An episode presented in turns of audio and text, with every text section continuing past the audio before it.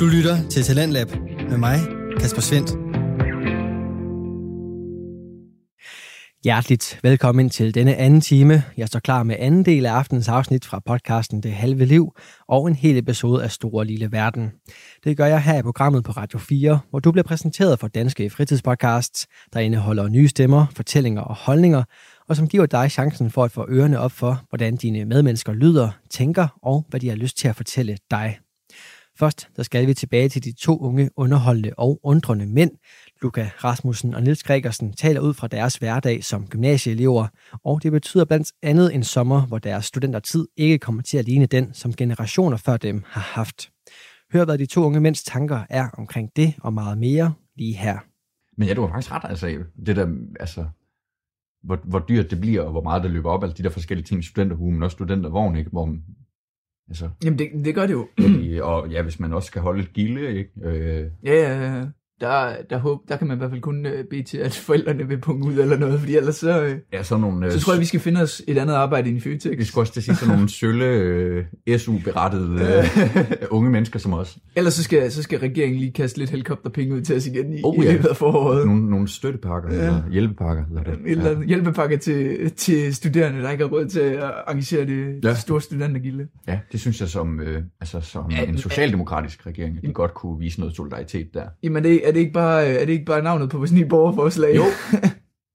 Fandme jo, Niels. Nu er det jo gået op for, for gymnasieelever, at, øh, at de kan skrive under på borgerforslag, og hvad, hvad okay. det er for noget. Hvis de ikke har lært det i samfundsfag, så ved de det i hvert fald nu. Nej, det, øhm. det er i hvert fald noget ting. Det, det var jo blandt andet noget, det vi så øh, affødt som en direkte reaktion på, øh, på efter vores øh, folk havde hørt vores podcast. Det var nærmest dagen efter. Ja. Så kom der et, øh, et borgerforslag øh, omkring øh, aflysning af eksamener. Og der er faktisk øh, kommet et nyt, mm. øh, fordi der er åbenbart nogen, der, der faktisk ikke er tilfreds med, med den løsning. Så, Jamen, det kan vi godt lige øh, ja. snakke om, øh, men, men sådan, øh, i essensen, hvad, hvad synes du om, om det her, øh, ja, den her fremlæggelse af, hvilke ja. eksamener og prøver vi skal op til til sommer? Hvad, altså, hvad synes du om det? Det er jo igen tre mundtlige og, ja. og en skriftlig. Hvad, hvad tænker du sådan helt Jeg synes, det er lidt, lidt, en, lidt en, en skæv fordeling, og jeg tror måske også godt, jeg kan se hvorfor, men, men det er jo den mundtlige del af, af fagene, som man har haft svært ved at kunne udøve mm. øh, i det sidste lange stykke tid, og så derfor så vil det jo det vil i hvert fald være mere fair at skulle gå til skriftlig eksamen i fagene i stedet for.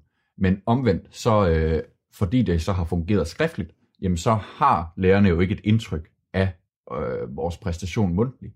Nej, det er faktisk en god pointe. Øh, så derved, så, så har alle ligesom en færre forudsætning for at gå op og, og vise et eller andet. Men så falder det så igen tilbage på, at har man så en færre forudsætning? Fordi har vi så kunne, øh, kunne, kunne nå det, man kunne nå, og alt sådan noget. Øh, i undervisning og sådan noget. Der, det er så der, hvor de indskrænker pensum og sådan noget. Så i og for sig synes jeg, det er en, det er en okay færre løsning, men, men, men ja, også, altså, det, det, jeg synes også, det går hen og bliver sådan lidt symbolsk nærmest, altså, at skulle gå til, til så få eksamener under de her altså, forholdsvis lette betingelser. Jamen, det er rigtigt, det er rigtigt. Til gengæld så kan man så sige, hvis man kan gå til mundtlige eksamener, så kan man også øh, drikke øl af en ølbong på i næste vogn. så, ja, det, men, det, det må være forsvarligt. Ja. ja. Det tænker jeg også argumentet. Jamen, jeg, jeg, jeg er egentlig enig i, at, mm. at det egentlig godt kunne være flere skriftlige eksamener end mundtlige, ja. men, øhm, men alligevel, jeg synes sådan, at, at det, det på en eller anden måde vejer begge veje, fordi ja. det kan godt være, at man har tabt noget mundtligt, men for eksempel i samfundsfag, når du så mister de her sådan, diskussioner, som ikke er helt optimale virtuelle, mm. og sådan, så, så mister du også sådan bare altså sådan dit forhold til alle de her sådan begreber ja. og så videre, som du ja. for eksempel bruger skriftligt. Så ja. der, der mister du også på en eller anden måde en, en videnagtig. Mm. Øh, og det er jo også, hvis du så sidder skriftligt, der kan du jo ikke, der kan du jo ikke lige have en lærer eller en, eller en eksaminator, der, der lige Nej. hjælper dig på vej eller Nej. noget. Så på den, på, på den måde, så ja, så, ja, det er faktisk synes god, jeg, det er fint nok. God pointe, og især i sprogfag for eksempel, jeg har jo engelsk på A-niveau, og, og kommer højst sandsynligt til eksamen i det. Mm. Øh, altså, den, hele den der øh, altså bare fuldstændig normal udøvelse af sproget, som man jo har øh, til dagligt i engelskundervisningen øh, under normale forhold, den har jo stort set ikke kunne eksistere øh, Nej, det er rigtigt, under virtuelt. Så, så bare det at Så det er bare YouTube-engelsk, du har kørt hele året? Fuldstændig, ja, ja. Så det, Måske lidt podcast eller noget. Ja, så det, det, det, det synes jeg faktisk virkelig, du har, du har en god pointe i, at, at, at når ikke man, man bruger den der øh, termologi aktivt, øh, som fagene jo har. Så er det jo slet ikke lige så meget under huden. Nej. Øhm, og sådan, sådan er det jo. Mm. Men, men altså ligegyldigt hvad, og det er jo også derfor, der blandt andet er, er blevet fremsat et, et nyt øh, borgerforslag. Ja. Det er jo altså, alle kan jo ikke blive tilfredse. Nej, tydeligvis ikke. Og, og netop, netop som, du, som du sagde, det her med egentlig, det er jo dem, der har naturvidenskab, Ja. og som har aktivt valgt naturvidenskab Ja. og øh, matematik, Mm. at, at på en eller anden måde, de får ikke, ja, hvad skal man sige, mulighed eller lov Nej. til at komme til eksamen i det, selvom de måske egentlig er, er bedre til det, og har Ja. mere lyst til det, end, end noget blodsødt Ja. øh, dansk eller noget Ja, altså, andet. jeg, jeg kan sagtens forstå, hvis man, hvis man går på en af de linjer og har valgt at prioritere øh, fag som matematik, eller hvad ved jeg, bioteknologi øh, højt, mm. det, hvis nu man har begge på A-niveau, ikke? Øh, både fordi, at det i sig selv er enormt tunge fag, øh, mm. men også fordi, at man, man jo i kraft af sin linje højst sandsynligt har en, en større interesse for det, og derved vælger at nedprioritere for eksempel dansk historie. Jamen, og, og, og netop, for eksempel biotek, jeg tror også, der er mange, der vælger biotek, eller måske kemi, fysik, ja. et eller andet, der, der er jo, altså især de her sådan, øhm, fag, Ja. måske i, i højere grad end for eksempel sprogfag mm. eller Mhm. samfundsfag, der egentlig har en idé om, hvad de skal bagefter, Ja. øhm, og hvor de netop kommer til at bruge det her for biotek. Ja. Altså biotek-linjen, den bliver også kaldt lægelinjen ude ved mig, for eksempel, Ja, ja. fordi der er mange, der ønsker at blive, blive læger. Ja. Jeg, jeg, har, selv- jeg har selv gået på biotek i, i 1. G. Ja. Der havde jeg biotek matematik. Så skiftede jeg mellem 1. og 2. G. Dr. til- Niels. Ja. jeg ved ikke, om doktor er beskyttet en titel, men ellers ikke jeg Ja, kalde mig det ikke. Niels. ja. Og det, det finder vi lige ud af, finder ud af til næste det gang. tjekker vi op på. Ja, det synes jeg helt bestemt. Men, men Men jamen, der er blevet, der er blevet fremsat et nyt borgerforslag. ja, for fanden, det var tredje gang, nu, vi øh, ja. Komme til det. Hvad, hvad går det borgerforslag ud på, Niels? Ja, det, det tror jeg, jeg tror næsten, det er bedre at spørge dig, fordi Okay. øh, altså, grundlæggende der synes jeg, at det, det er fint, det de har fundet ud Ja. af. Så jeg har ikke, øh, jeg har ikke selv skrevet, skrevet Nej. under på det nye. Jeg kan heller ikke sige, om jeg har skrevet under på det gamle. Det kan jeg ikke øh, sige noget om. det kan hverken Bell afkræfte. Nej, jeg kan sige, at jeg ikke har skrevet under på det nye. Så ved man ikke med det gamle. Men, øh, men hvad, hvad handler det om, ja? Det nye borgerforslag, det, øh, det øh, kræver egentlig bare, at øh, alt, eller at eksamenerne bliver afviklet på fuldstændig samme måde, og på fuldstændig samme vilkår, som de gjorde sidste år. Mm. Både for anden og tredje og første gear. Og, og de vilkår var helt præcis. Hvis, De vilkår var, at øh, tredjegerne skulle op i øh, øh, forsvare deres SAP mundtligt. Derudover skulle de op i skriftlig dansk, og i en skriftlig, øh, en skriftlig eksamen i øh, et af deres A-fag. Ja, Studieretningsfag typisk. okay, det var skriftligt. Ja, Okay. og derudover så øh, skulle anden og tredje gear, de øh, fik øh, eksamen, eller årskarakter overført for dem, de, det de havde trukket. Til, Ja. Så de skulle ikke aflægge eksamen. Ved vi, ved dem, der har fremsat det her borgerforslag, som, Ja. ved vi, om de, de, de går i første, anden eller tredje G?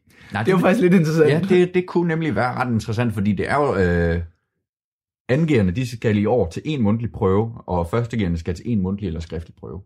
Så Ja. altså, de, de slipper heller ikke. Selvfølgelig også med de samme forudsætninger med pensumnedsættelse og alt det der. Men, men egentlig, egentlig for første og anden G'erne, der er det jo, altså jo, de skal, de skal til, det er jo en eksamen, mm. når Mhm. du skal prøve, øh, altså nogle Ja. af de fag, de afslutter. Ja, ja. Men de, de kommer også til normale årsprøver, Jo. øh, Ja. tænker jeg da. Ja, ja det, det er Som også jo- øh, mit indtryk. Ja, som jo normalt er, er en eller anden form for, en eller anden, altså skriftlig Ja. årsprøve eller noget. Jo. Ja, det er i hvert fald noget, der, der har væsentligt stor, eller ret, ret voldsom indflydelse på ens øh, karakter i hvert fald. Mm. Ja. Jamen, og hvad, hvad, hvad tænker du så om det her borgerforslag? Jamen på en eller anden altså jeg, jeg vil godt sige, at jeg har skrevet under på det, men det, det tror jeg bare mere sådan en, øh, sådan en øh, ja for fanden. Ja, det skal lad os, bare have. Lad os, se, lad os se, hvor langt det er, fordi jeg har det lidt sjovt med de der borgerforslag den sted. Jeg kan, jeg kan ikke huske, jeg tror, der er et eksempel på, på et borgerforslag, der rent faktisk er blevet vedtaget eller sådan noget.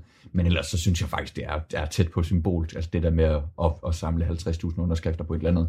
Og der er så mange fjollede, og de, Ja, er, de, og de er så ondt. Altså, Der er mange fjollede. de er dårligt, de er dårligt formuleret tit, og altså, man kan godt mærke, at dem, der sidder og skriver det, det er ikke nogen, der er vant til at, at udarbejde lovtekster. Nej. øh, så, så ja, ja, jeg tænkte, herregud. Men jeg tror, det, det har omkring øh, 7.000 underskrifter pt. Det, blev, 7.000. det kom ud den 8. Så Så ikke helt samme eksponentielle vækst som, øh, som det gamle.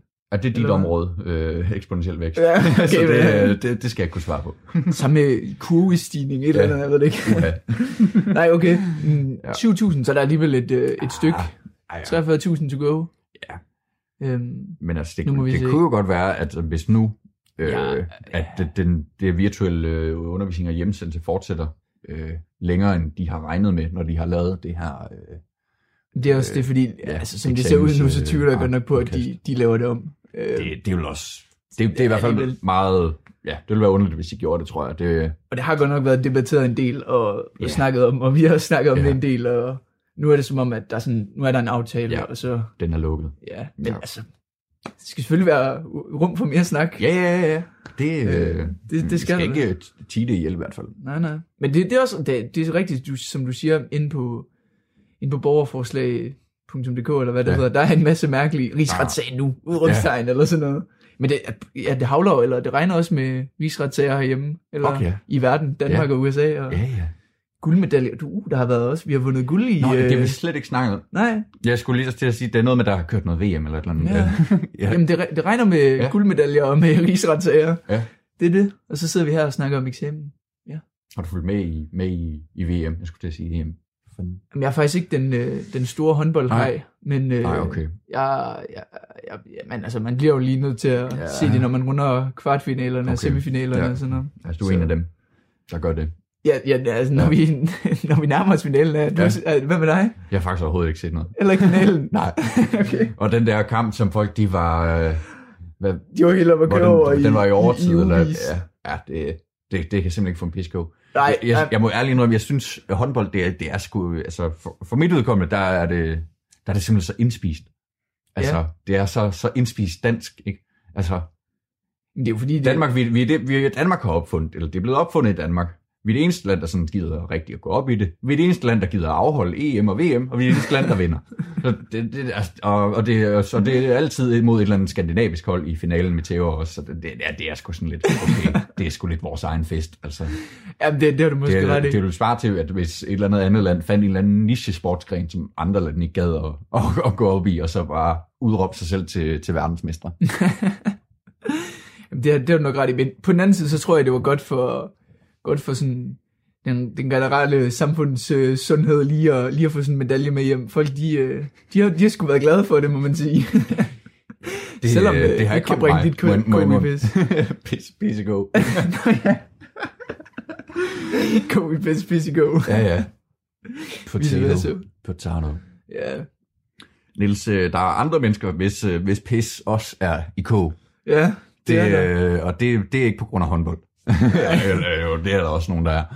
Øhm, men det er på grund af den hele den generelle coronasituation, på grund af regeringens håndtering af øh, coronaen. Ja, det kunne en VM-sejr ikke engang, øh, Nej. ikke engang øh, mildne op på. Nej, det er, det er, jeg ved ikke, om man skal kalde dem gruppen eller bevægelsen, eller det er nok ikke en forening. Nej, det tror jeg men, men de hedder, kalder sig Men in Black. Jamen, jeg tror, de vil gerne blive en folkelig bevægelse, tror Ja. jeg. Men, øh, men Men in Black, ja. Hvor, hvor har de fået det navn fra, Mon? Ja, Det er altså, ikke et spørgsmål. de første tre film, Men in Black, var i hvert fald gode. Ja. Ja, det, det, det har nogle, nogle gode notationer i hvert fald, konnotationer i hvert fald, synes Ja. jeg. Øhm, men, men hvad synes du om, om altså, vil, vil du kunne, kunne øh, tænke, nej fandme nej, og så øh, stige ud på gaden med fakkel og høtyv, og, Puh, og råbe øh, stop og lave et papskilt og alt sådan noget. Lave et papskilt til. Jeg ved ikke, om jeg er så kreativ, Nej, men... nej, Øh, mm, nej, Mm. det tror jeg ikke, fordi... Altså, jeg har, heller, jeg har faktisk jeg har ikke sat mig så meget Nej, ind i det, øhm, eller fulgt så meget med i det. Mm. Øhm, men, men jeg ved ikke rigtig, hvad, hvad det egentlig er. Altså, er, er det, de ønsker bare, at øh, altså, det er gået, eller er det, de mener, at det er gået for vidt med, med nedlukning og, Ja, ja og corona? det, det er mit indtryk, og, og det, det er for mig også svært at se, om, om altså igen, er det en forening, er det en bevægelse, og så hvem er frontfigurerne, og hvem, øh, hvem sætter dagsordenen og sådan noget. Og jeg, jeg tror måske, det er sådan en bevægelse, hvor, hvor der er mange, der er med, og der måske er rigtig mange, der ved rigtig meget forskelligt. Ja. men, men bare igen, øh, tænker den der, nu må det være nok. Øhm, og sådan, sådan har jeg det da også, men, men jeg, ikke, jeg synes ikke, jeg kan se det rationelle i. Og, øh, vi, vi har jo set øh, afbrændinger af, af dukker, der skulle forestille øh, øh, statsministeren. Og, Nej, det, det har jeg også været Altså, ved at se det rationelle i, det må jeg, det må Ja. jeg sige. altså, hvad hvad skal man få af det? Ja. Det er sådan en anden snak, men, men, men også Jamen, det hvorfor, der med, hvorfor, er det egentlig, hvorfor er det egentlig, at, at, at de skal afbrændes, de politikere? Det var da også, Lars Lykke, han blev også lige afbrændt på et, øh, på et bål af, af en eller anden... Ja, det er jo, det er en En- gammel en- tradition, at, at folk, man ikke kan lide, eller hvis man har stjålet af mælkelykken eller sådan noget, så er det op på bålet. Ja. Det ved jeg ikke, om, om, om Lars og Mette har. Men, Nej. men, men Lars og Mette, Ja. ligesom sådan en ægte par. det kunne det godt Mette har så ikke lyst til at danse med Lars til Sushi sidste valg, men Leo altså, eller sådan ja. Men, men at komme dertil, hvor man Altså, øh, altså... På en eller anden måde, så tror jeg hellere, at jeg vil sætte mig ind i en traktor og køre ind igennem gaderne, end jeg vil øh, gå med en høtyv og, og et skilt. Ja, det er nok varmere. det er i hvert fald nu. Men jeg kan bare ikke, altså jeg kan ikke se det fornuftige i det, fordi jeg, jeg tænker, at, at, at de restriktioner, vi har lige nu, og den måde, som det bliver håndteret på, at det i og for sig er, er, er den uundgåelige måde at gøre det på, at, at, at det er jo ikke noget, øh, nogen gør, fordi de synes, det er sjovt, eller fordi de har lyst, eller hvad, hvad ellers kunne være nogens motiv. Det er jo for at passe på vores allesammens øh, fælles øh, sundhed, ikke? Mm. Øhm, så, så, så jeg kan godt forstå frustrationen, og, og har den øh, i, i den grad også. Altså, jeg har da også lyst til at slå og sparke. Øhm, men, men man er jo bare lidt magtesløs. Altså, fordi, hvad, hvad, hvad skulle man ellers gøre?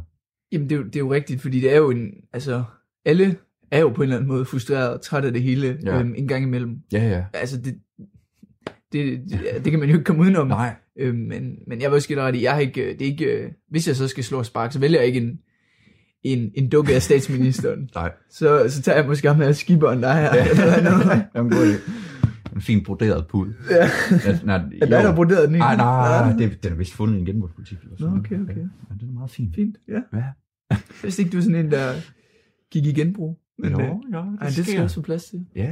ja. Det plejer jeg at gøre lige en festival. Tage lige genbrug, køber en masse fint tøj, og så Ja. på med det til festivalen. Det er fandme en god idé. Det er faktisk smart, ja.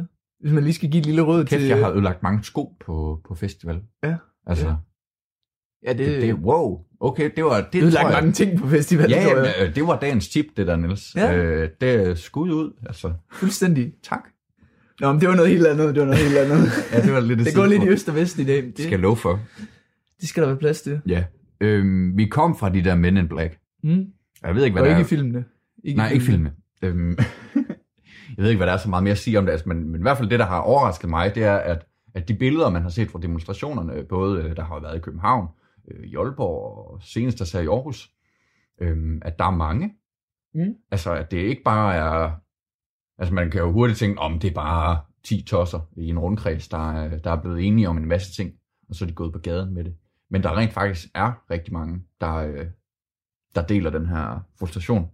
Jamen, det er, jo, det er jo netop det. Og det er jo fordi, det er den her frustration, så det, jeg opfatter det i hvert fald, jeg, jeg, jeg ved ikke noget om det, men Nej, nej. det er jo sådan lidt en, en broget bevægelse, Ja. eller hvad vi skal kalde det, Ja. øhm, af, af mange forskellige Jo, helt typer, Ja. øh, der, der, der deler en, en frustration. Ja. Og en, øh, ja, så det er jo på en eller anden måde bare sådan en stor klage, de sender ud. Ja. Det, Øhm. øhm. det, det kunne være, at de skulle skrive et borgerforslag.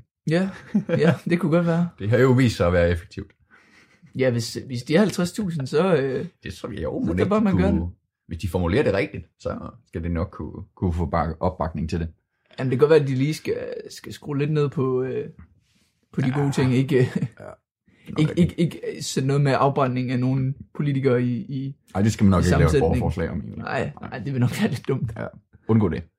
Det var en opfordring herfra. Ja, Niels, øh, afslutningsvis, så vil jeg gerne øh, fortælle en historie fra det virtuelle liv. mm, Det er jo blevet vores, øh, vores faste segment. det er de det sidste, øh, tre, jeg tror, tror det er tre gange eller sådan noget, vi, to gange, og nu er det så tredje gang. Ja. Øh, En, en, øh, en historie fra, øh, fra skærmen.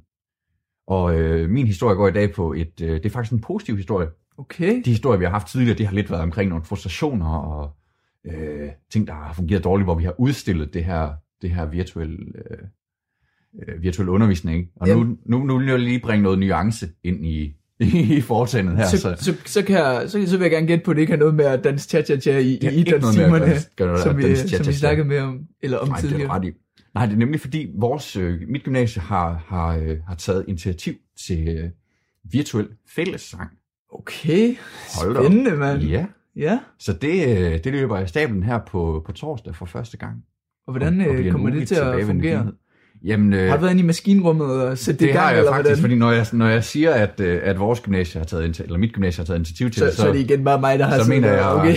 øh, blandt andet mig. Lige. Ej, det er så godt at være selvhævdende og Lige præcis. det hele. Jamen, det starter faktisk med, at øh, øh, din og min efterskole jo sender virtuel fællessang. Mm. Øh, det er tirsdag aften, Mm. 1930, eller sådan noget. øh, og det er Følg med, følg med. Ja, det er, det en kæmpe opfordring. Det, det er super hyggeligt. Øhm, og så har jeg en, øh, en kammerat, en fælles kammerat, øh, Sigurd, øh, som, øh, som jeg også går på mit gymnasie, og som også har gået på, på vores efterskole. som skrev til mig og, og syntes, at det var mega fedt, og han også havde set det der, og det havde jeg også, og, og om jeg tænkte, om, om der var nogen, der, der lige havde interesse for det her, altså nogen på vores alder, ikke? Mm. Jeg foreslog så, jamen, skulle vi ikke bare stjæle øh, efterskolens koncept mere eller mindre, og køre det over på gymnasiet? Ja. Yeah. Så vi skrev direkte, og vi ville godt tænke os at livestream på Facebook øh, torsdag aften, eller sådan noget eller andet, og hvad synes I om det, og bla bla bla bla bla. De synes det var mega fedt, men de synes bare, det skulle ligge i skoletiden. Okay, endnu federe. ja, altså. Nå, okay. Ja. Ja, og så, øh, jamen så vi har fået, øh, fået fire sange i kassen, øh, som så bliver sendt her på, på torsdag. Jamen det er tit fordi, at, at der kører jo de her fællessangs, øh, morgensangsinitiativer på, på Danmarks Radio blandt andet, ikke? Mm. Og, og, og, og det der med at, at kunne mærke det der fællesskab, som man jo normalt kan øh, ved fællessang, mm. i fysisk form i hvert fald, det er sgu lidt svært på, på Danmarks Radio, synes jeg, fredag aften kl. 20, hvor det er jo ikke sådan, at man sidder og kan mærke, øj, hele Danmark synger med lige nu. Og, Nej, nej, nej. Altså det, det, det, det, det tror jeg ved at, ved at komprimere det, og, altså som vores efterskole har gjort, og som nu vores mit gymnasie gør, øh, det tror jeg man kan opnå noget ret positivt ved.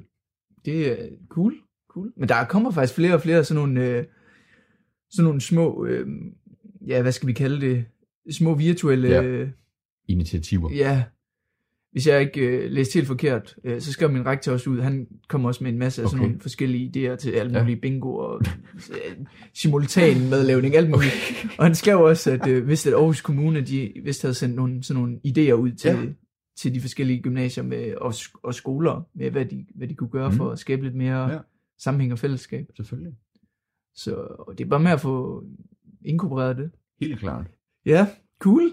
Cool. Du må, vi må snakke om, hvordan det øh, gik næste gang. Ja, jeg glæder mig til at se, hvordan det, det bliver modtaget, om, øh, om det har en, en gavnlig effekt, om nogen kan få noget ud af det. Ja, Vi har et forår med, med en, øh, en SAP, ja. som, øh, som også lige skal skrives, så det kunne være rart lige at være lidt på forkant der, tænker jeg. ja men det er rigtigt.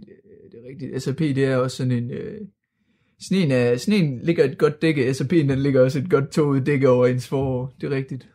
Ja, Øhm, det må man godt sige. det kan man godt. Man kan prøve. Være Ja. lidt poetisk en gang imellem. Ja. Cool. Men øh, har du mere at tilføje, eller er vi ved at være ved vejs ende? Jeg tror, vi er der, Niels. Det, det er godt. Det er Ja. godt. Tusind tak for, øh, for snakken, som altid. Jamen lige måde. Lige Det var måde. hyggeligt. det har været rart at ja, komme lidt, øh, få, få sagt, hvad man havde på hjertet, Lige som præcis. altid. Ja, det, det bliver så kedeligt, når bare man går og snakker med sig selv. Det er rigtigt. Det er rigtigt. Ej, øh, Niels, tusind tak. Og øh, kære lytter, hvem der har lyttet med,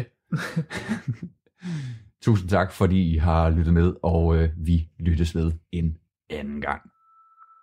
Du lytter til Radio 4.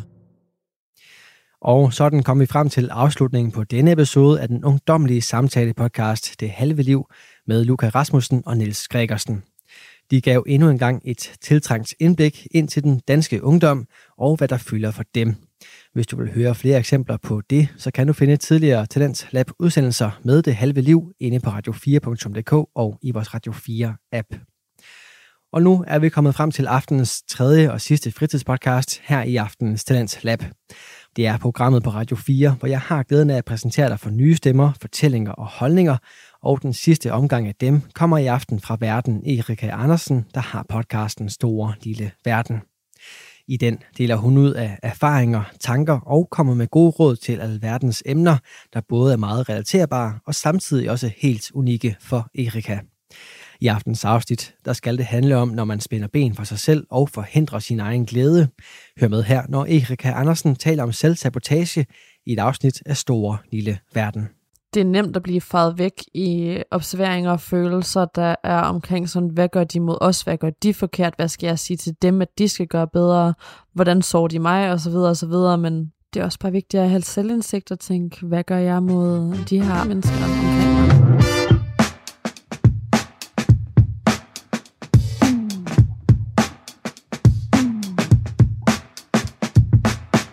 Tilbage til Storlille Verden. Mit navn er Erik Andersen, og velkommen tilbage til endnu en episode, hvor jeg deler mine dybeste og inderste tanker med jer og mine refleksioner på dem. Jeg prøver mest af alt at få en dialog i gang med jer, og forhåbentlig vil I kunne bruge den her episode, som I har kunne bruge de andre. Jeg er inde vild med og taknemmelig for al den feedback, som I har givet mig i mine DM's på min Instagram. Og ja, Stor Lille Verden er et portrætprogram mest af alt, hvor at jeg sætter mig ned med en dyne omkring mig, som jeg har lige nu. Jeg har en glas vand den her gang. Det plejer at være en eller anden drink, af en eller anden form i hvert fald. Og så har jeg tændt nogle øh, duftlys faktisk. Og det er bare en virkelig hyggelig vibe. Jeg har også min sådan stjerneprojekter tændt, så jeg bare sådan blåt lys herinde, og der kører sådan noget grå, halløj, eller ikke grå, sådan nogle grønne prikker rundt også, ligesom stjerner. Jeg føler mig virkelig sådan in the zone, og jeg vil bare gerne sådan snakke med jer. Udover at jeg laver et portræt på mig selv, så vil jeg også gerne senere hen i fremtiden lave portrætter af nogle af de mennesker, som jeg ser op til og virkelig har lært meget fra, og jeg elsker at virkelig komme ind under huden på, hvem de er, og hvordan de ser dem selv, og hvad deres drømme er, og hvad de så sig selv blive som store, og alle sådan nogle ting. Bare kom ind, og så lære dem ordentligt at kende og måske endda finde frem til nogle ting, som vil overraske os. Både jeg lytter og mig selv. Mest af alt, så bruger jeg den her podcast til at blive klogere på mig selv og på andre, og bare lære om at være menneske, og prøve at bryde tabuer ned, som jeg føler er relevant at bryde ned, og som jeg har fået den her følelse af, er blevet påtvunget ned over mit hoved, uden at jeg sådan rigtig har opdaget det, øh, men så bare en kæmpe stor del af vores samfund også. Hver uge kommer jeg med et emne, og den her uge er emnet faktisk omkring sådan selvsabotage, fordi da jeg havde min tidligere podcast med en veninde, den er væk nu også noget med den her tankemiller, øhm, og nu i de seneste sådan episoder og sådan noget, der har emnerne omdraget meget omkring sådan, hvad vi gør, og hvad vi skal gøre, og hvad vi føler og så videre, når folk gør noget imod os. Men hvad med, når vi prøver at sabotere ting? Hvad med, når vi er idioterne, og godt kan se, at vi er det? Hvad skal vi sådan gøre for at blive bedre?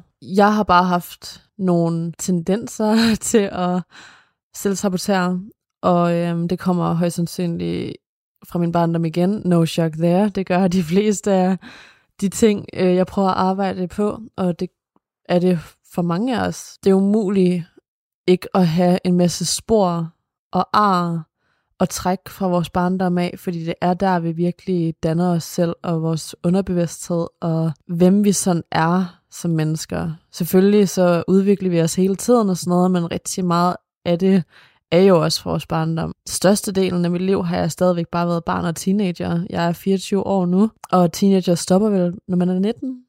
Siger man ikke det? Så jeg har stadigvæk lang vej igen, før at jeg har været voksen lige så meget, som jeg har været barn. Ja, jeg prøver virkelig bare at sådan kigge indad, og jeg synes faktisk, det er sådan lidt sjovt, fordi den her episode optog jeg. Jeg havde pre-recordet et par episoder, før det begyndte i skole. Igen efter øh, ferien, juleferien, det er. Det her, det var en af dem. Og jeg havde sådan lidt glemt, at den var her. Jeg havde lidt bare puttet den til siden, og glemt, at det overhovedet var et emne, jeg sådan havde snakket om. Og så fandt jeg den så, og så tænkte jeg sådan, ej, det her det kunne være mega relevant, og så sådan bringe op nu her. Og da jeg så begyndte at tænke det, og sådan tænke, at det skulle være sådan episode 4 eller 5, så uden at vide det, så begyndte ting at ske i min hverdag, hvor at det faktisk bandt sammen med den her episode.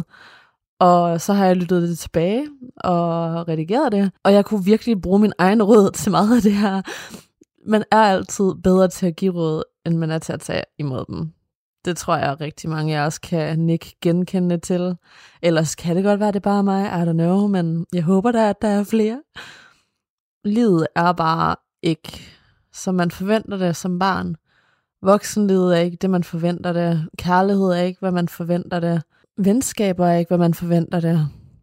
Man begynder at se sine forældre mere og mere som almindelige mennesker, frem for nogle mennesker, der sidder op på en pedestal og ikke rigtig bliver set som mennesker, men som vores mor og far, og de ved alt. Noget af det, som jeg har dået allermest med i mit liv, det er forhold. Jeg har ikke, siden jeg var sådan måske 8-9 år gammel, der begyndte sådan at gå nedad, og der har jeg ikke været god til at have venskaber, og jeg blev mobbet rigtig meget som barn og i folkeskolen. Og jeg følte lidt, at de mennesker, som jeg havde hængt ud med længe, begyndte også at sådan glide fra mig, nu ældre vi blev. Nu flere gange, at jeg fik mit hjerte knust. Nu sværere fik jeg også ved at binde mig til folk og stole på, at de faktisk vil blive. Det har været altødelæggende på så mange punkter.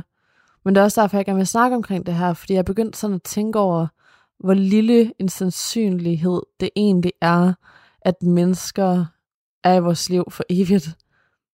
det er så ufattelig sjældent, at mennesker bliver. Det er så ufattelig sjældent, at vi bliver i andre folks liv. Det er det mest naturlige at glide fra folk. Det er det mest naturlige at vokse fra hinanden. Det er det mest naturlige at bare stoppe med at snakke ud af ingenting, bare, bare fordi man sådan får en travl hverdag, og man får andre interesser, og man ændrer sig selv som mennesker og har brug for andre mennesker i ens liv.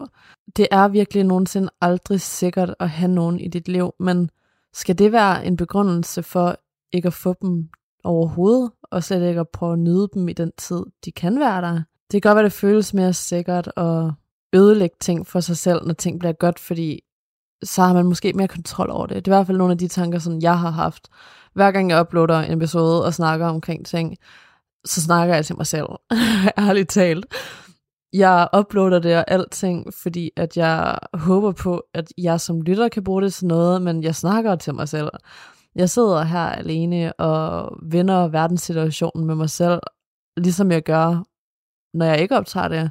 Men jeg har bare valgt at putte mikrofon foran det, og måske forklare det en lille smule mere, så I faktisk kan være lidt mere med, fordi at I ved jo ikke, hvad jeg grund til tænker 24-7. Men som jeg sagde, det der med kontrol, jeg har været perfektionistisk, jeg har været en kontrolfreak i rigtig mange ting, jeg har været rigtig hård mod mig selv, og derfor har jeg også sat usandsynligt høje standarder til andre mennesker, og den her uge, hvis I har set den vlog, der hørt sammen med den her, og blev uploadet på samme dag, ind på min YouTube-kanal, den hedder bare Erik Andersen, hvis I er interesseret og ikke lige vidste, at jeg havde en YouTube-kanal. Men der sad jeg og snakkede i går aftes til kameraet. Det er lørdag den 29. dag, jeg optog den den 28. Og snakker omkring, hvad der sådan var sket igennem ugen, som virkelig bandt sammen med det her, og så vil jeg bare gerne lige fortsætte det lidt her, fordi nu har jeg haft endnu mere tid til at tænke over det. Og bare for at sådan summere det kort op, så delte jeg nogle tanker med jer omkring mit nuværende forhold, og det her med, at jeg faktisk havde lidt tendens til at lash out.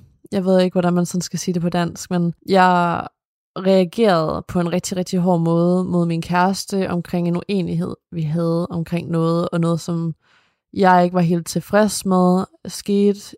Og det gjorde så, at jeg faktisk var uendelig hård, og så bare eksploderede lidt, fordi jeg havde skjult mine følelser i noget tid, og bare sagt, at det var okay, eller bare sagt, at han skal gøre ham, og jeg gør mig, og alt sådan noget andet, men med det her forhold, fordi han er så skønt et menneske, der lærer jeg også endnu mere, hvor vigtigt det er at kunne gå på kompromis med ting. Ikke kun i romantiske forhold, men også i familieforhold og i venskabelige forhold der er selvfølgelig en grænse, hvor at hvis det virkelig er sådan, du ved, toxic for en, og det her, altså ordet toxic er også blevet overbrugt og misbrugt i så mange sammenhæng, men altså sådan sand toxic, at personen ikke støtter dig, at personen, du er sammen med, har gået ned på dig, og faktisk altså, har en opførsel af en person, der hader dig, man siger, at personen elsker dig. Det er toxic. Hvis man bare har uenigheder med folk, og hvis man ikke lige ser øje til øje med folk, og hvis man ikke kan kommunikere med folk og sådan noget, så er der altid en vej at finde. Og det tager tid, fordi vi er alle sammen forskellige mennesker, men det vigtigste er bare, at man står de to mennesker, det drejer sig om, og er enige i, og villige til at så arbejde på det. Og for mig, der har jeg ofte været bange for, jeg tror måske også, at det er lidt en ting generelt, at virke som en bitch, hvis jeg sagde min mening, eller virke som en kontrollerende så, hvis jeg sådan sagde, at jeg ikke ville have, at han lige gjorde det der, eller eller andet, fordi det bare gik mig på, eller noget som helst andet. Det er endnu mere destruktivt at gå rundt, og så bare blive en tækkende bombe, og så bare eksplodere til sidst. Og så hvis man bliver ved med at gøre det, og ikke lærer fra sin fejl første gang, at det nu sker, og der er det sådan oprigtigt sådan første gang, at det sker øh, på den her måde. Og jeg var virkelig ikke stolt af det. Jeg har det virkelig dårligt med, at jeg sådan bare eksploderede ud på ham, og, altså var virkelig hård i min tone og alting. Der var rigtig mange af de ting, jeg sagde, som jeg også mente, men nogle af tingene kunne godt blive omformuleret, og de kunne også bare blive sagt med en bedre tone i sig. Der er også selvfølgelig situationer, hvor at sådan noget her med kommunikation og alt sådan noget, drejer sig hen mod, at man bare skal sige tingene med en lidt hård tone, før at det faktisk bliver forstået. Og det, altså alting har sin ret og sin plads, og man kan kun føle for sig selv, hvad der har været de rigtige øjeblikke at bruge sin vrede i, eller hvad end det nu er. Fordi vi er mennesker, vi har jalousifølelser, vi har vredefølelser, vi har sorg, vi har glæde, vi har alle mulige ting, man kan reagere på. Men kommunikation og sådan noget har jeg også snakket lidt om i en episode, og det er heller ikke det, den her episode sådan skal snakke om. Men for mig, der vil jeg bare lige bringe det her op hurtigere og binde det sammen igen. Fordi at jeg opdagede i det her eksplosive udbrud, at jeg faktisk var i gang med at selv sabotere. Fordi ikke bare med det her, men nogle andre ting, som var omkring, og jeg kunne se måske faktisk blive til noget større senere hen. Det kommer også fra, at jeg meget hellere vil bare sådan sige, nej, han er bare ikke for mig så. Hvis han skal gøre de her ting, og hvis han gerne vil være sådan der eller et eller andet, så er han bare ikke for mig. Og det har jeg gjort rigtig mange gange med dating, og nogle gange er det også rigtigt nok at gøre sådan. Men andre gange, så er det også bare en skam at sige sådan, fordi når det så kommer til stykket med mig og min kæreste, der vil han rigtig gerne arbejde på tingene, og det her, det var noget, han nemt vil give op for mig, eller nemt vil sådan stoppe med for mig. Jeg prøver at være sådan lidt generaliserende, så man ikke sådan, du ved, bliver for personlige. Men han vil gerne arbejde på det, og han vil gerne lave om på det. Jeg skulle ikke engang tvinge ham eller noget som helst overhovedet, og han ville ønske, at jeg bare havde sagt det til at starte med, i stedet for at lade som om, at sådan, det ikke gik mig på. Og så endte jeg også bare med at sige, da jeg eksploderede, at jeg faktisk ikke vidste, om du ved, vi skulle flytte sammen, eller bare ikke vidste, om vi sådan overhovedet skulle være sammen. Øh, ja, det er ikke, fordi jeg ville stå op overhovedet, og jeg ville gerne arbejde for det og sådan noget, men du ved, men jeg fik bare de her sådan tanker om, måske er vi bare ikke rigtig for hinanden. Men det er også bare dumt at drage det så hurtigt op til den konklusion, at man ikke er rigtig for hinanden, eller at jeg ikke engang gider at prøve at flytte sammen, eller hvad det nu end er, du ved, bare fordi at vi har haft en uenighed. Men jeg er en person, der i hvert fald har virkelig svært ved at have diskussioner, og da jeg voksede op i et hjem, hvor det kun var usunde diskussioner, så korrelerede jeg det rigtig hurtigt med, at alle diskussioner var usunde. Og hvis man bare havde en, som faktisk var god og sund, så var den stadigvæk dårlig. For jeg kunne ikke se forskellen på god og og dårlig og usund og, og sund. Okay, det, det var virkelig svært at sige det der. Men jeg kunne ikke se forskellen men sund, mellem sund og usund. Hold der væk, Det er også det, der kommer ind over mine selvsaboterende tendenser. Og det er sådan nogle situationer og sådan noget forhold, at jeg sådan snakker om, der er værd at kæmpe for, og værd at være sådan observerende omkring sådan, okay, hvad gør jeg, der er destruktiv? Hvad gør jeg, der sår vores forhold? Hvad gør jeg, der sår den her anden person? Og hvor kommer det fra? Det er nemt at blive faret væk i observeringer og følelser, der er omkring sådan, hvad gør de mod os? Hvad gør de forkert? Hvad skal jeg sige til dem, at de skal gøre bedre?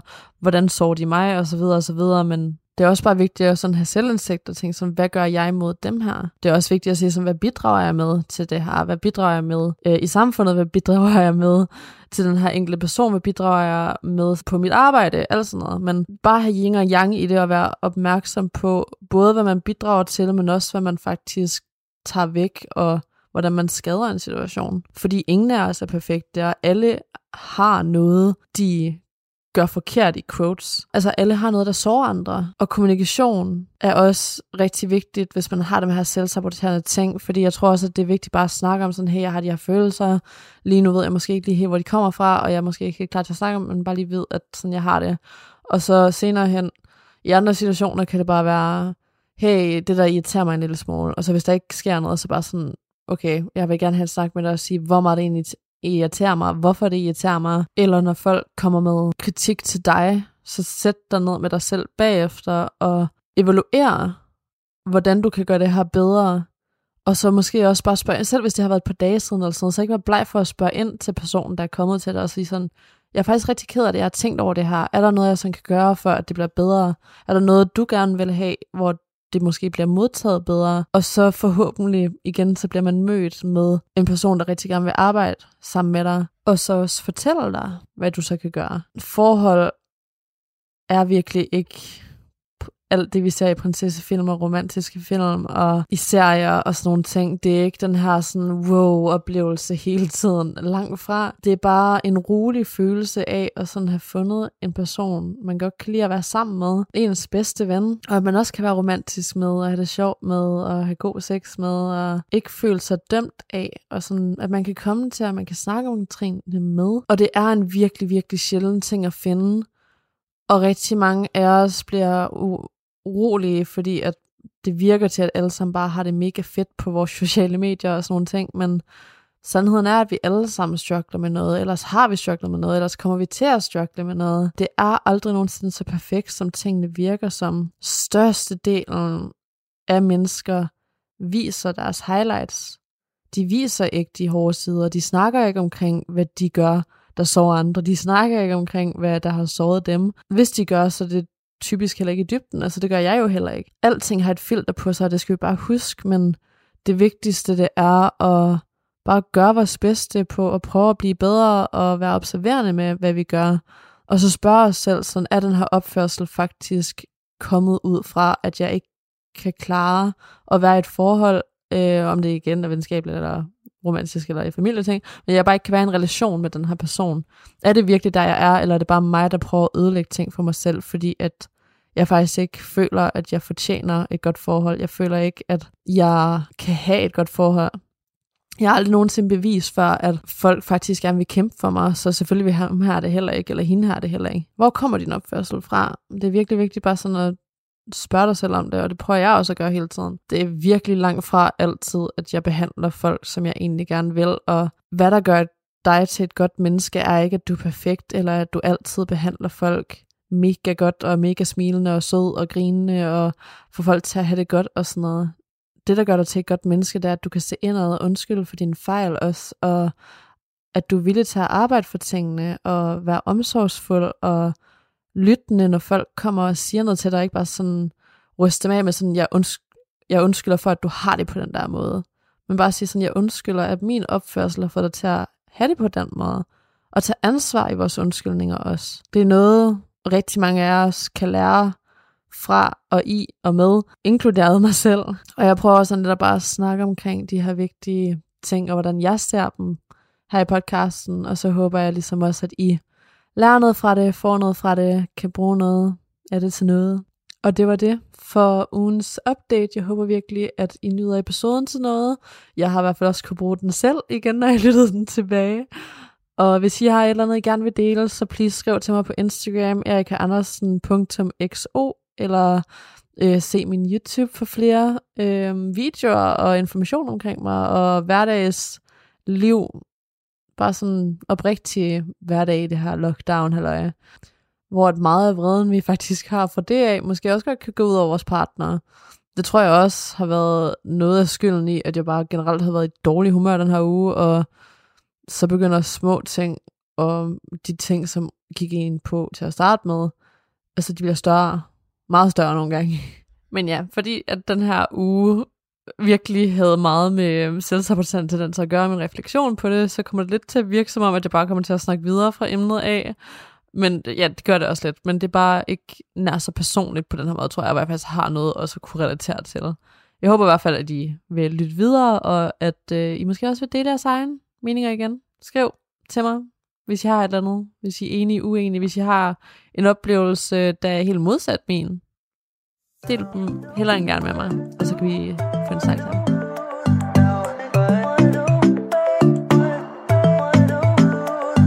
I dag der skal vi snakke om selvsaboterende tendenser. Det er noget, jeg har læst meget om igennem tiden. Det er noget, jeg har observeret en masse om, og det er også noget, jeg selvfølgelig selv har oplevet og har skulle bearbejde en hel masse, og stadigvæk bearbejder på nogle fronter. Vi kan være selvsaboterende i mange omfang, og øh, noget jeg gerne sådan vil snakke om først, og bare lige lægge frem, det er det her med, at mange af os nok godt kan være bange for at blive efterladt, øh, så vi har den her reaktion på den her følelse af, af frygt ved at være virkelig ond mod de mennesker, vi faktisk holder allermest af. Er du skyldig i at skubbe folk væk, som du elsker allermest? Kommer du med spyd i kommentarer, og lader du ikke folk vide, hvor taknemmelig du er for dem? Hvor meget du elsker dem? Og hvorfor du elsker dem? Fanger du dig selv i at gøre de her ting, fordi du så senere hen kan retfærdiggøre, hvorfor personen har forladt dig, før de overhovedet gør det, eller giver tegn på, at de har lyst til at forlade dig. Der er mange måder at udøve selvsabotage på, og det her det er selvfølgelig blot en af dem. I dag der vil jeg rigtig gerne snakke om selvsaboterende tendenser, og hvad vi kan gøre for at hindre det. Jeg snakker ud fra personlig erfaring og perspektiv, i håb om, at det her det kan danne nye tanker hos jer, der lytter med, og øh, at I kan bruge det til noget. Jeg er ikke uddannet noget som helst, ikke endnu. I hvert fald, det er det, jeg rigtig gerne vil på et tidspunkt. Men øh, lige nu, der snakker jeg i hvert fald bare ud fra mine egne erfaringer og mine egne følelser og ting, jeg er gået igennem med veninder, og har observeret fra alle mulige forskellige mennesker, og bare snakket med rigtig mange om. Jeg læste også den her sætning i en bog for kort tid siden, som virkelig sad fast hos mig, og mm, går godt til det her emne, synes jeg. Det henvender sig til det, jeg startede med at snakke om, det her med hjertesorg og frygten for at miste, før det er sket. Quoted siger, Problemet er, at hvis du ikke lukker nogen ind over muren i skræk for, at det skal være en fjende, så lukker du også vennerne ude. Det var bare to linjer, der stod i den bog. Og det var ikke engang en dyb bog, altså det var en morseriebog. Men sådan, jeg synes bare, at det gav så meget mening, og det ramte mig bare, fordi da jeg var yngre, og jeg gør det nok også en lille smule selv nu, Øh, jeg er blevet bedre dog, men jeg gør det stadigvæk lidt. Men det er bare så rigtigt, at hvis du lukker alt ude, du gerne vil have i frygten for ikke at få det, eller i frygten for at miste, eller i frygten om, at det skal være en fjende, så opnår du aldrig succes. Du får aldrig venner. Du opnår aldrig den kærlighed og den, og den familie, du gerne vil have. Det er bare så vigtigt at bare prøve, selvom det er svært. Og det er cliché quote, som der bliver sagt 100.000 gange hen over forskellige bøger og film og digte, og jeg ved ikke hvad det er bedre at have elsket og have mistet, end slet ikke at have elsket overhovedet. Og det er bedre at have prøvet, end slet ikke at have prøvet overhovedet. Som sagt, så var jeg virkelig skyldig i at gøre det her i mine teenageår, og det var faktisk først her i starten af 20'erne, at jeg opdagede, at det var min traume, der bare prøvede at beskytte mig på en eller anden måde. Jeg har rigtig mange automatiske negative tanker og automatiske defensive træk, der kommer fra den traume, jeg er gået igennem. Og det er lige meget, sådan, hvor det kommer fra også. Altså, så længe at det sådan er der, så kan det resultere i, at vi konstant er i et stadie af at være defensiv og beskytte os selv. Det er lige meget om det her traume, du kommer fra øh, dine forældre, eller kommer fra mobning, eller kommer fra, at du måske har mistet nogen ved døden. Hvad det end kan være. Og det værste er også, at rigtig mange af os gør det her, uden at overhovedet at opdage, at vi gør det.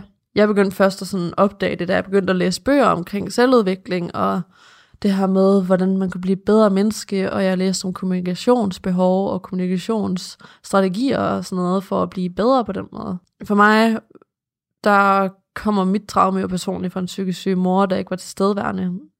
Hun brugte mig til mental deloading af hendes problemer. Hun ville bruge mig, når hun var ked af det eller sur, og give mig en følelse af, at jeg havde faktisk ansvar for at løse det, uden nogensinde at tage mit ord for noget godt. Hun ville så aldrig være der for mig når jeg havde brug for det. Der vil altid være noget vigtigere, noget arbejde, der lige skulle klares først. Ellers ville der bare gå et ordentligt bunke tid, før at hun kunne give mig bare en lille smule følelsesmæssig støtte. Den følelsesmæssige støtte, jeg havde brug for. Det har resulteret i, at jeg har været forfærdelig til at den bånd med folk. Og når jeg så har gjort det, så har jeg enten holdt fast for længe, og haft brug for konstant behov for forsikring og beroligelse i det her. Ellers har jeg sat de her gentagende tanker ind i mit hoved om, at deres kærlighed for mig er upålidelig og flygtig. De kan umuligt elske mig jo mere end, altså jeg elsker dem, og, og de kan umuligt elske mig mere og mere for hver dag, der går. Deres kærlighed er konstant i en nedadgående rød kurve, fordi det er kun mig, der er stand til at elske, men ikke at blive elsket. Men ved I hvad? De her tanker, de er kun lavet til at styrke mit selvhed og selvsaboterende handlinger. Det er ikke belæg til de automatiske negative tanker, jeg har, hvis jeg ikke selv vælger at give dem belægget. Det har skulle tage mig virkelig lang tid, og stadigvæk tager mig lang tid, og der var på et tidspunkt, at jeg blev kaldt det forkerte navn af en svigerforælder, og øhm, det resulterede i, at jeg tænkte sådan, okay, så har han da også en anden en, han tager med hjem. Han har også en anden en, som Øhm, han også elsker at tage hjem til familien og gøre alle de her ting med, og jeg ved ikke hvad, altså sådan, og jeg begyndte at sådan gå totalt ned i en spiral af alt muligt, og jeg selvfølgelig ikke god nok, og nu forlader han mig snart, og øh, han kan umuligt bare elske mig, og alting er en løgn, og sådan noget. Men jeg var heldigvis kommet så langt i min healing, at jeg også kunne se sådan, okay, jeg kan, jeg kan, jeg kan slappe af. Okay, så prøver jeg så at rationere de her tanker med sådan, min far, min farmor, de bliver også ved med at kalde det forkerte navn. Min far kalder mig nogle gange øh, det forkerte navn, og kalder mig det, hans kæreste hedder. Øh, min farmor kalder nogle gange min far en af hans brødres navn og sådan noget. Altså, det er noget, der bare nogle gange sker ved en fejl, og det er ikke noget, der behøver at have belæg til sig, og det betyder ikke, at min kæreste var utro, eller noget som helst andet.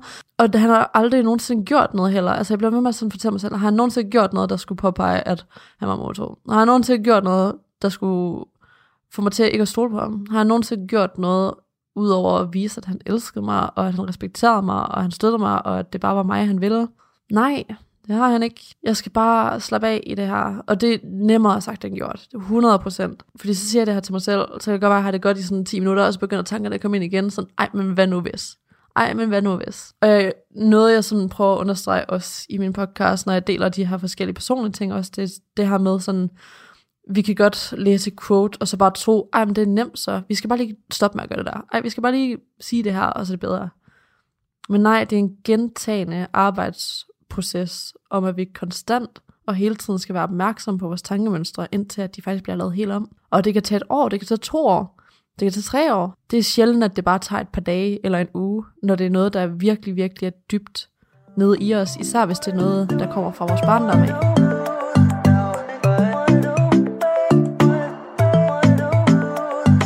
Lige meget hvad vi vælger at gøre, hvad vi vælger at sætte os for, hvad vi vælger at ville, hvem vi vælger at elske, der vil altid være noget negativt til det. Det er yin og yang til livet. Det er aldrig en lige opadgående kurve, eller bare en lige nedadgående kurve. Jeg øh, læste noget sådan, The Art of Not Giving a Fuck, og øh, en af de quotes, der sådan sætter sig mest fast hos mig, det er virkelig bare det her med, at there's a pile of shit with whatever you choose to do. You just have to choose the right pile of shit that you actually want to deal with. Jeg er ikke sikker på, at jeg quoted det sådan lige nøjagtigt og sådan noget, men hvis I ikke er så god til engelsk heller, så betyder det sådan set bare, at lige meget hvad du vælger, så vil der være en bunke lort med. Og det eneste, der tæller, og det eneste, der betyder noget, det er det her med, at du sådan skal vælge det bunke lort, du faktisk synes er værd at arbejde igennem. Det første, jeg snakker om i den her episode, det var jo det her med mit forhold, som jeg lige har haft en lidt nedtur med, men det er igen fordi, at jeg ikke rigtig har været god til at sådan se, hvad der var værd at kæmpe for i noget tid, fordi at så meget hjertesorg har fået mig til at lukke ned og beskytte mig selv noget mere. Men nu er jeg begyndt ligesom at sådan have den her tanke med sådan, lige meget hvem vi er sammen med, så vil der altid være noget. Jeg har jo også noget selv. Så det eneste, jeg skal tænke på, det er, at den her mand værd at kæmpe for for mig? Elsker jeg ham virkelig? Kan jeg se en fremtid med ham? Får han mig til at føle mig tryg? Viser han, at han elsker mig? Respekterer han mig? Respekterer jeg ham? Hvordan er vores forhold i en helhed? Og så ligesom danne en beslutning ud fra det. Og det kan godt være, der kommer nogle små kampe en gang imellem, men alt i alt, så elsker jeg virkelig den her mand ekstremt meget, og jeg vil virkelig gå langt for at gøre mit bedste og gro og lære, og han vil gøre det samme, og jeg er virkelig bare taknemmelig for, at jeg har fundet en, som er overbærende med mig, og forstående og støttende og tålmodig. Så ja, I don't know. Jeg har stadigvæk selvsaboterende tendenser, men jeg prøver virkelig at lære fra dem hver eneste dag, og jeg tror, at det kan vise sig i mange andre ting jo også, og, øhm, eller det er jeg sikker på. I dag vil jeg bare sådan fokusere på det her med forhold, og hvordan at det kan vise sig der. Men jeg vil helt sikkert også gerne snakke omkring, hvordan det kan vise sig i vores arbejde, eller i vores kost og sundhed og træning og sådan noget på den måde. Men øh, ja, jeg håber i hvert fald, at I kunne bruge episoden til noget i dag. Hvis I har noget, I gerne vil sådan putte ovenpå, eller øh, gerne vil dele med mig et eller andet, som I ikke har kunne klare før, men lige pludselig har kunne klare, hvis I har nogle råd, hvis I har nogle citater, hvis I har en bog, eller hvad det end kan være, I har lyst til at dele, så kan I enten skrive en mail på tankemillerpodcast.outlook.dk, og det er altså tankemillerpodcast.outlook.dk, ellers kan I også bare skrive til mig på Instagram, det er erikaandersen.xo, og øhm, alting kommer til at sådan stå i show notes, hvis det er. Tusind tak, fordi at I har vil lytte med i endnu en podcast. Jeg har virkelig nyt at sådan snakke om det, og det er 100% også noget, jeg godt kan snakke om igen, hvis det er, fordi at emnet er så bredt. Jeg accepterer og er taknemmelig for jer alles input. Så ja, jeg elsker jer super, super meget. Tusind tak for, at I har lyttet til Store Lille Verden, og vi ses snart igen.